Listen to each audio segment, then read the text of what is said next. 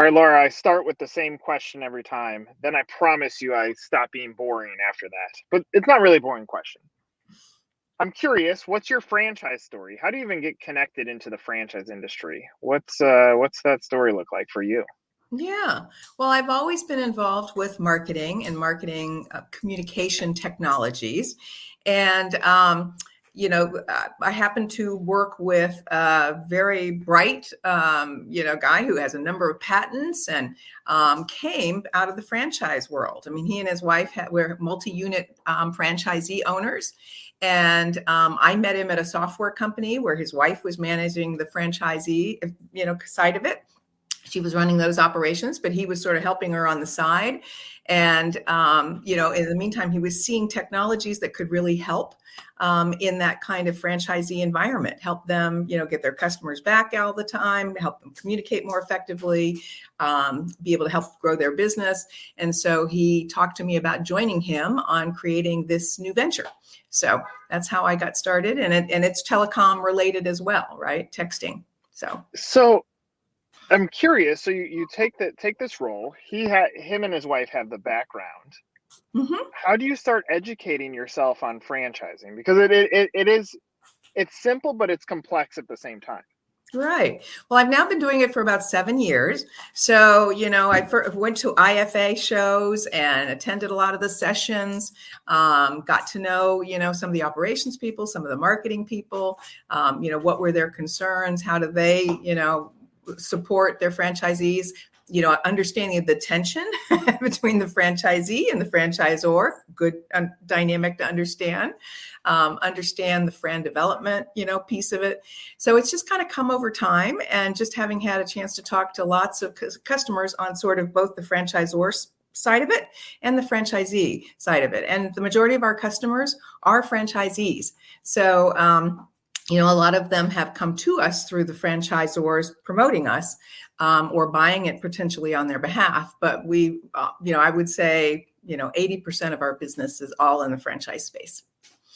So, I mean, I, I could go back to my my first IFA, and I I fell in love it with franchising for one main reason, and that was because I was very um, curious about the psyche of a franchise owner who is willing to invest their life savings into a business they had no control over.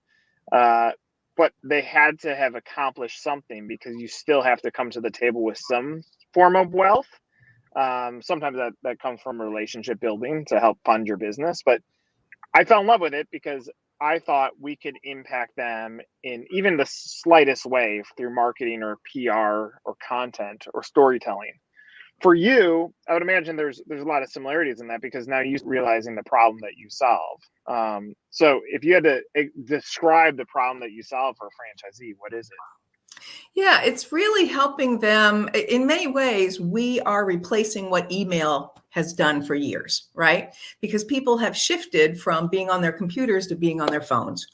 so it's all about helping the the franchisee and or the franchisor get leads, nurture those leads through a communication channel that, you know, people respond to more quickly and more more conveniently and helping them really drive business through this whole new marketing channel, whether it's just servicing their customers and being able to save staff time because um, I'm sure you and all of us get you know delivery you know information. We get confirmation of you know this order or that.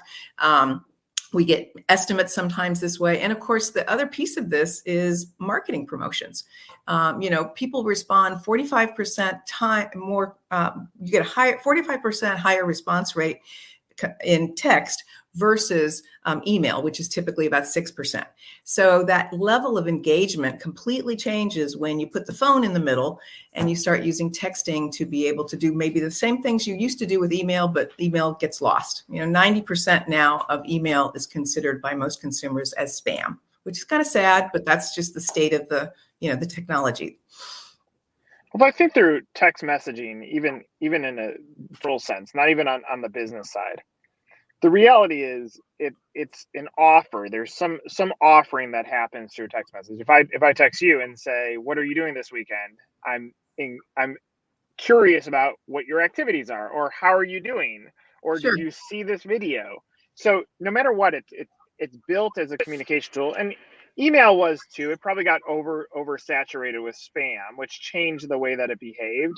Um, and even even you can go one step backwards and go to traditional snail mail, where it was the same thing. It's how we communicate until got the mailbox got flooded with too much spam. Correct. Yeah. So, so text messaging still seems to be a world where spam is somewhat protected. But if I take the insight of it, it there's a there it has to be a conversation that's offering me something that would inspire me to respond. When you're coaching a franchisee or a franchisor how to set up this model, how important is it to offer something in exchange for the conversation or the action that's going to happen from the buyer? Well, I think it depends on what stage you're at in the customer journey. And we think about texting as being able to play a role in lots of different stages. So, in the very beginning, it's definitely important to offer, make some sort of offer so they will opt in, because of course, the the TCPA requirements are much stricter for texting than they were for, you know, email, for example. So you really do have to opt in, which is why it's so trusted.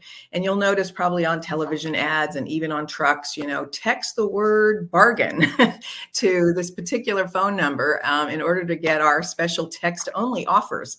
So that is a great way to kind of start a relationship and get new leads in the door. But then after that, they have opted in and they want to get relevant information and so a lot of people will use it to you know schedule appointments right? Um, appointment reminders get people to fill out intake forms ahead of time. So all of that is relevant to whatever the service you're providing to that particular customer. And then of course the uh, value of getting these people opted in is you want to service them you want to give them an opportunity to leave you a great review. Doing that through text really remarkably changes you know the amount of reviews people get. And now they're sort of getting used to the idea of communicating with you via text. So sending a promotion you know, is welcome and they can always opt out. But the op- our clients, for example, see an opt out rate of less than 1%. So again, it's all about being relevant. We coach them for that. And we also try to make sure that they don't overuse the channel because you get such good response rates that people start thinking, ah, maybe I should send one every day. that is not, you know, we coach them on that and we really help them understand, you know, where to pull those triggers. I don't want to use the term AI, but I'm almost forced to in this scenario because I, I, I think automation or the the aspect of AI AI is such like a broad term that we use just to describe anything that makes life easier today. But the automation side, like the reality is that there is going to be elements of technology that can basically read what is the reaction of the end user whether they they've seen seen that text message they responded to that text message or probably if i if, I, if i'm placing bets on it even the movement that happened beyond the text message that force your body physically into a store beyond it that ai will be able to say yes nick got this text message. Yes nick just walked in this store now this is our opportunity to market to Nick. Therefore, automation takes over. When I say things like that on where some of this communication can go, how how top of mind is that for your guys' business, and how much is that a part of your discussion as a leadership team? Um, well, it's definitely part of a discussion, and we have actually we were kind of using AI, you know, before it was cool. we we've been using sentiment analysis for quite a while, um, particularly to protect franchisors and franchisees. Where when somebody doesn't say the normal word like "stop," right? They might say something like, "I had a bad experience with your company the last time." You know, that's they want to opt out, right? You want that. You don't want to keep sending them text messages in that situation, but you want to be at least able to flag those kinds of you know incoming messages. So we've been doing that for a number of years it's part of a patent that we have. But we're also looking at ways that um, you know it can when you send something maybe it's a holiday greeting and somebody says oh thanks so much for thinking of me. You don't want to have any kind of automated response go. You want to you know use some intelligence about what's the right kind of response to send in each of those situations. So we are looking at rolling out those kinds of things to help people um, with the automation piece I would imagine that when a franchisee or a franchisor inquires, the sale is not overly challenging because they understand why they're filling out the form to talk to you. Um, but when they enter the funnel, or if you're talking to someone proactively, what are some of the hurdles that someone would have to get over to even say yes to you? Well, I think again, it depends on whether it's the franchisor or the franchisee, but the franchisor has to think about, well, how will they roll this out to their franchisees? You know, is how can they make sure that adoption is taken up?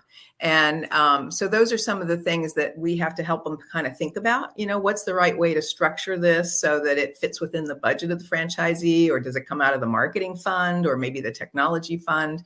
You know, those are some of the things we have to think through. And then we also have to help them just prioritize. You know, what is it that they're trying to do? Is it all about you know generating leads for the franchisee, or is it making sure that people show up at appointments? Um, you know, because they're having a high no-show rate? Or you know maybe it's about increasing um, reviews so that their seo rankings at the franchisee level can improve. So we've seen all those kinds of things and we just try to there's so many ways you know that texting can play a part in any customer journey. It's all about honing in on what are the parts of the journey that are most important to them. And then the other piece i would say um, nick is that one of the things that's different about us is that we have a whole series of tools specifically for franchisors because we came out of the franchise or, or, model.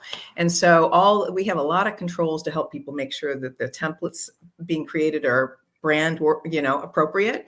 Um, we can identify we can um, control the cadence of messages that go out so people are not bombarding you know customers um, and hurting the brand. We can um, you know provide different kinds of um, controls to help them do marketing campaigns on a monthly basis, for example, um, using a pool of credits. There's a, lot of different controls that we've built in to make sure that they're compliant and that they can manage the, the programs that their franchisees are doing and making sure that they're appropriate.